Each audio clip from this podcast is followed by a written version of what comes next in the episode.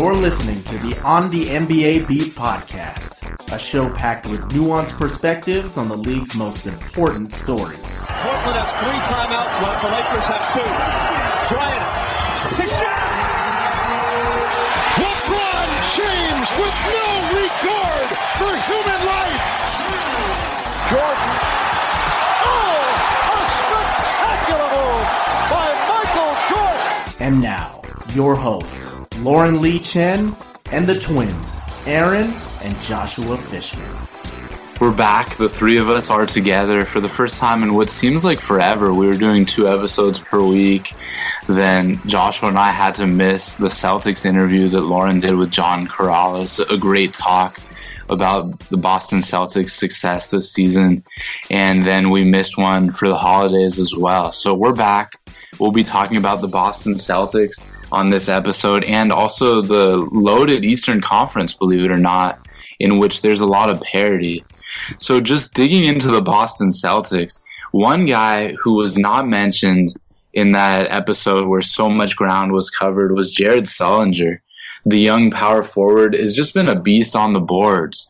Lauren, beginning with you, how important is Jared Sullinger to this young team? Yeah, we mentioned Jared Sullinger a little bit in the context of that crowded front court that they have in Boston right now. He, as you mentioned, has really improved his rebounding, both his per 36 numbers where he's grabbing a ridiculous amount of total rebounds. I think he's up to over 13 per 36, but also if you look at his rebounding rate, that's amount of rebounds out of the available rebounds that he grabs. That's also up a lot. I think the reasoning behind that is coming into this season. The thing was that Sullinger worked a lot on his conditioning. That was a problem for him earlier on in his career. He was a little bit out of shape sometimes, and he made that a focal point of his off season coming into this season. So his energy levels are up, and that's helped him corral a lot more of those rebounds. And he's always been an elite rebounder for his career. Yeah, he's a, a, big guy, beefy guy. He takes up a lot of space down there, and he's really good at boxing out. One also thing to note about Jared Sullinger, he's shooting fewer threes this season, which I think could be improving his offensive rebounding rate just because he, he's in better position to grab those. To what extent do you think that might be true, Joshua? That's a really good point. Last season, Sullinger attempted more than three three pointers per game down to about two this season. I think it, it definitely has helped improve his offensive rebounding since Sullinger's been in the painted area a lot more rather than hanging out around the arc. Yeah, he's a guy that deserves a lot of credit for the Celtics' success. But as was mentioned during the interview episode, and um, as we'll talk about here today, they're just such a well rounded, well balanced team that it's really not one guy. And that's how you can go so long and, and talk about um, so many different guys because so many players on the Celtics are integral to their success. Another guy that's a, a key example of that is Marcus Smart, who missed a little bit more than a month with a knee and toe injury, and he's getting back healthy now. He's played a couple games since. He's just a high energy, good defensive guy I want to briefly just read a Isaiah Thomas quote from right after their win over the Knicks when Smart returned. He said about Smart, when he's playing well on offense, that's a cherry on top. Joshua, is that how you view Smart's offensive contributions? Kind of as like you don't expect them, but anything he can provide on that end is just a bonus? I don't necessarily agree that that should be the case, but it has been thus far in Marcus Smart's NBA career. If you look at his stats at Oklahoma State, and if you just um, read articles and listen to the hype, this guy has been a very good offensive player, and he still has the potential to be. He just hasn't shown that at a consistent level in the pros. That said, his defense, energy, his passing's been good. He's been really valuable to the to the Celtics, even if he's not shooting well. And this season, he's been shooting awful. They have such great team schemes led by Brad Stevens and his staff. high energy on a def- on the defensive end and just the focus. You have to have the focus and the intent to defend. And so even with Smart being out, they haven't missed a beat defensively. That being said, going to you, Lauren, I want to know, do you think that it could hurt the team injecting Smart into the lineup in place of Avery Bradley? Or do you see that as more of a benefit? I don't think it could really hurt the team. Joshua mentioned that Marcus Smart's shooting really hasn't been there this season, but I think he's he's not a great shooter percentage wise, but he's still good enough that people can't just leave him open on threes, and that's part of the Celtics philosophy. Move the ball around and looking for shots, and even though a lot of the Celtics guys aren't typically great shooters, you still have to pay attention to them. They're good enough there.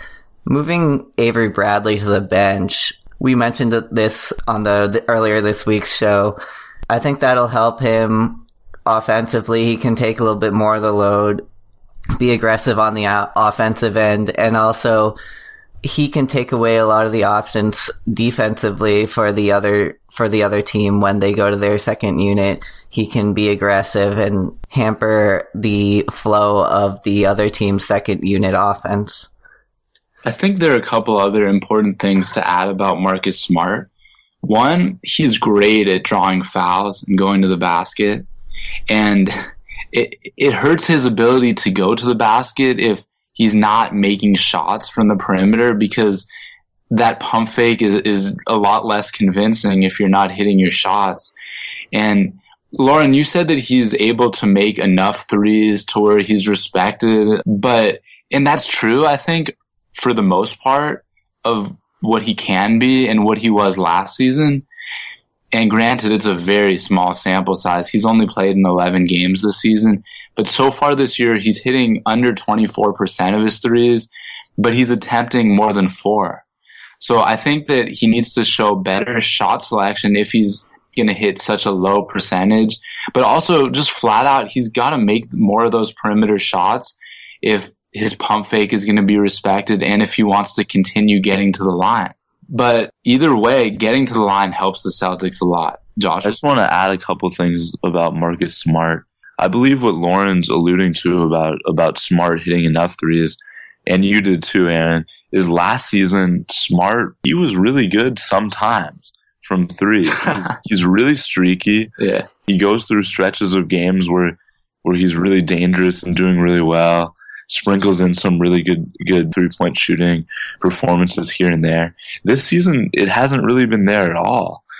Last season, only a year ago, you saw it, and his injuries they seem to be not such that that they should be causing these performances. No one yet said this. This guy is 21 years old. We just have to say that the future is bright for him. He'll have plenty of time to figure out the offensive end for a 21 year old that's providing that much from an energy and defensive standpoint, a franchise has to be lucky to have a guy like that. And you can bet that Danny Ainge appreciates what he has in Marcus Smart. Yeah, and you always hear about what a good what a good person he is and and how much he wants to win and how team first he is. But I just wanted to also add to support what you said Aaron about shot selection. That's been a probably the biggest issue of all of his problems since he he's entered the NBA, and it's something that he he still certainly needs to improve upon. As of this recording, Boston stands at 18 and 14 and tied for the seventh seed out east, but they'll have one more game under their belt when this is published against the Brooklyn Nets, which is likely a win. It's in Boston, but Brooklyn's been playing well, so we'll see. And Boston did lose to the Lakers. Then again, it doesn't matter point being the East is so deep right now and you can go from seeds one to seeds 11 and only five and a half games separate those 11 teams. So, so much parity. We'll talk about that in the other segment, but that brings me to my next question, starting with Joshua. I'm curious, to what extent can we consider Boston a legitimate contender in the East? Or, in other words, do they really have a chance of challenging Cleveland this year? As John Karalis said in the interview, I'm kind of also worried ab- about the Celtics' chances beyond the first round. It seems like like a lot of their success can be attributed to Brad Stevens' masterminding the rotations and, and just doing all the right things, getting everything he can out of the players. But in the playoffs, you need a star. It helps if you have a couple stars. Having three stars is even better. The Celtics don't really have any offensive stars, and that, that might be their undoing in the playoffs. I think that they'll probably win a few games in the first round, maybe even win the series. After that, I'm I'm kind of skeptical about their chances.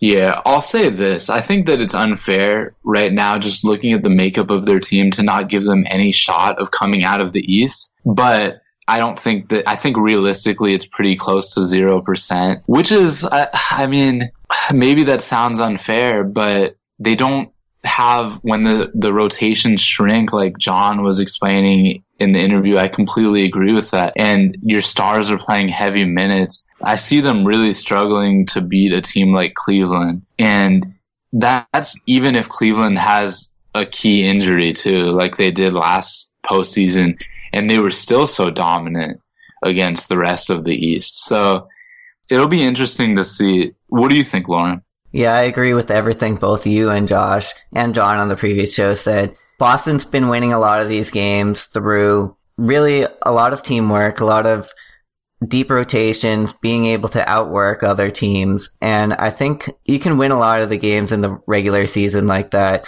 You can outsmart a lot of other teams like that too with smart defensive schemes and team play. But as we mentioned, both of you, that in the playoffs, teams are much more reliant on their star players. And you watch Boston sometimes and they really go through a lot of offensive droughts because they don't have, other than Isaiah Thomas, who's, who's better this season, but is still sometimes streaky and can get into hero ball mode. They don't have a go-to scorer who they can just count on to get a bucket when they need that boost. Yeah. When you're talking about smart play. No pun was intended, I assume. Am I right? But anyway, moving on. Jay Crowder and Avery Bradley, they've been huge. Huge. So, Lauren, talk about those two guys for us a little bit. Why have they been so impactful? First of all, Jay Crowder is that really unique combination of speed and quickness and understanding of defensive fundamentals. He's the focal point of a lot of the versatility that Brad Stevens has had with the lineups this season because you can put Jay Crowder on twos and he's quick enough to keep up with them and not let them drive past him and you can get put him on fours and he's strong enough to not get back down in the paint and disrupt a lot of the offensive flow there. He's an improved shooter this season. He's gotten a lot more of the offense relying on him. Still not a great offensive player, but again, as we mentioned before, he's a good enough shooter and he makes enough of his shots that you really have to pay attention to him. And he's a good playmaker too. So his contribution to the Celtics really can't be overstated, especially he's on a $7 million a year contract when, which when he was given that, a lot of people were really questioning what the Celtics saw in Jay Crowder because up to that point, he wasn't really relied upon at all in Dallas or early on in Boston. But now that contract looks like a really big bargain. Yeah, those two guys have been so important for Boston. I think you offer a good assessment of um, where they've impacted the team. Jay Crowder's minutes are way up compared to the minutes he was logging in Dallas. And it's exciting to see him get some serious run and make the most out of it. But before we close out the segment, I just want to ask Joshua, do you have any closing thoughts on this squad? Anything that we haven't really spent a lot of time on or just something that needs to be added? I just want to say how fun and exciting it is to watch the, these Celtics. And it's pretty amazing how they have all these guys who were stars in college Marcus Smart, Jared Sullinger, Kelly Olynyk, players who are very young and they still have time to figure it out in the pro. Yeah, we'll definitely see what happens. They have that young core. If they're able to maintain the continuity, keep them together for the years to come, then I don't think the big question should necessarily be can they challenge Cleveland this season?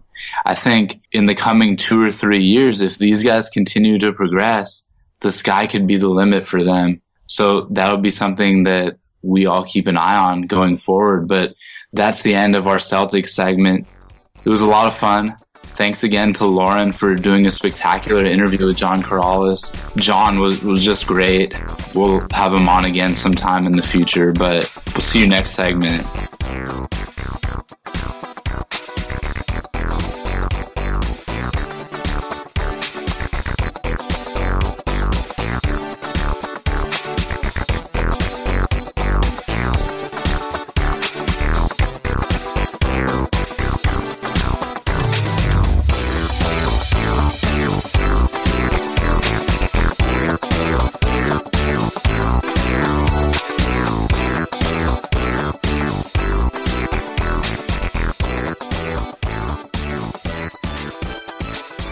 Welcome back to our second segment, listeners, where we'll be talking about the Deep Eastern Conference.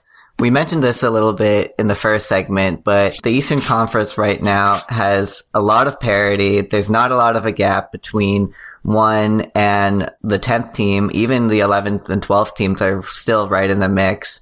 For each of you, can you talk a little bit either about the general landscape of the East right now and pinpoint a team that's playing better than you expected coming into the season and a little bit on why that might be the case? Aaron?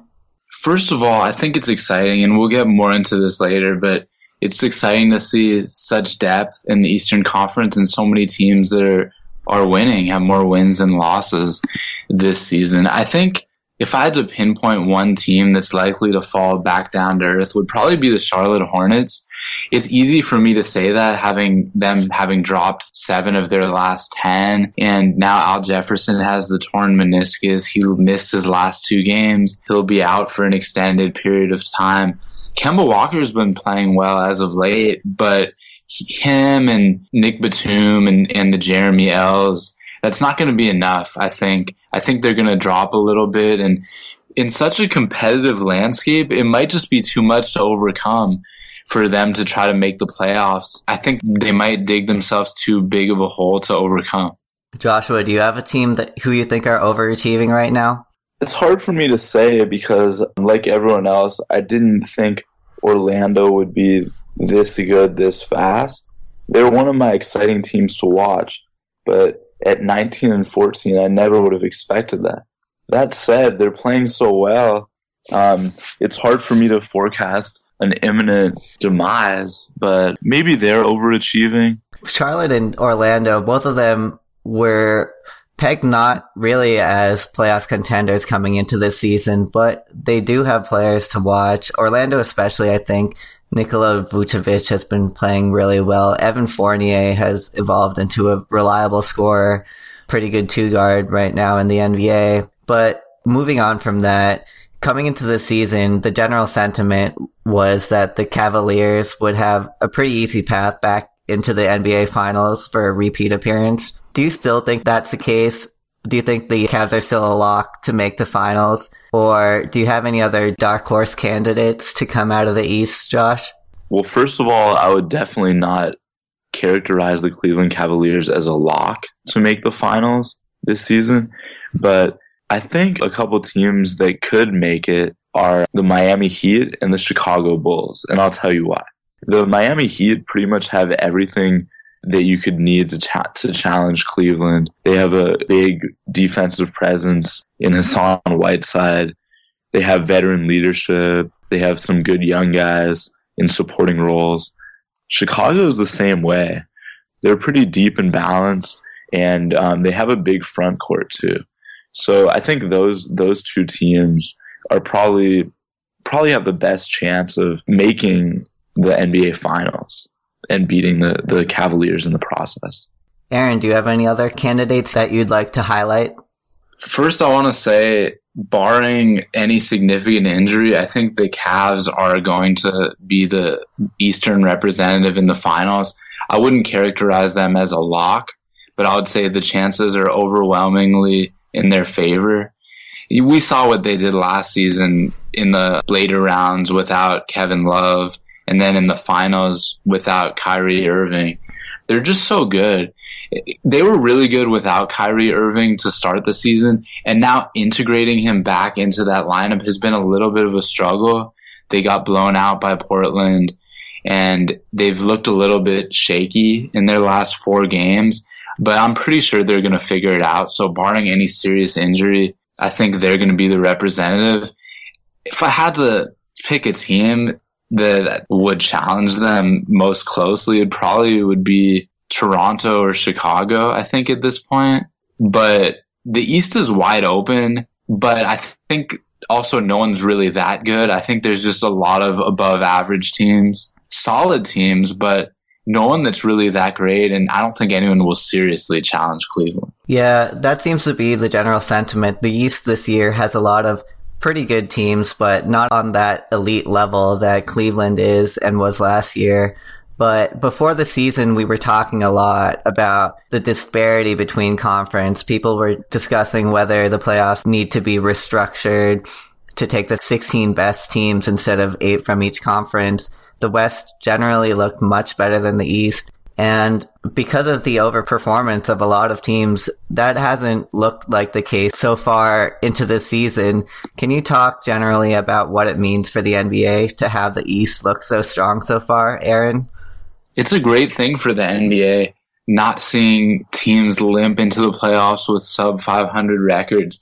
Granted, it's early in the season, but I think that'll be the case that there's solid teams that actually deserve to be in the playoffs as opposed to the teams just limping in there. And you go looking at uh, seeds five through 11 right now in the Eastern Conference, and they all have young cores. There, there's the Pistons led by Reggie Jackson and Andre Drummond. You've got the Orlando Magic with Vucevic and Fournier and company. Those Celtics that are young. Charlotte Hornets have young guys over there too. Indiana. And I could go on and on. I think that that's really exciting for those fan bases to have those young players and those young cores to be rooting on, even if they don't think their team can legitimately win a championship this year, it just gives hope. And that's important for the brand. Josh, do you have anything to add to that?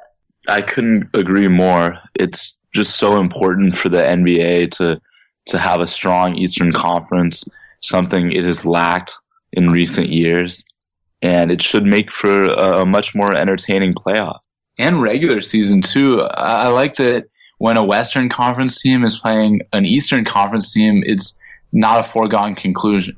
Yeah, I agree. It's great to see meaningful regular season basketball being played in these Eastern Conference cities that have really strong basketball histories but haven't performed well in recent years. Places like Boston, New York, Orlando, Detroit, Charlotte. Just giving those fans hope in the regular season and for the future of their franchise means so much for the growth of the league.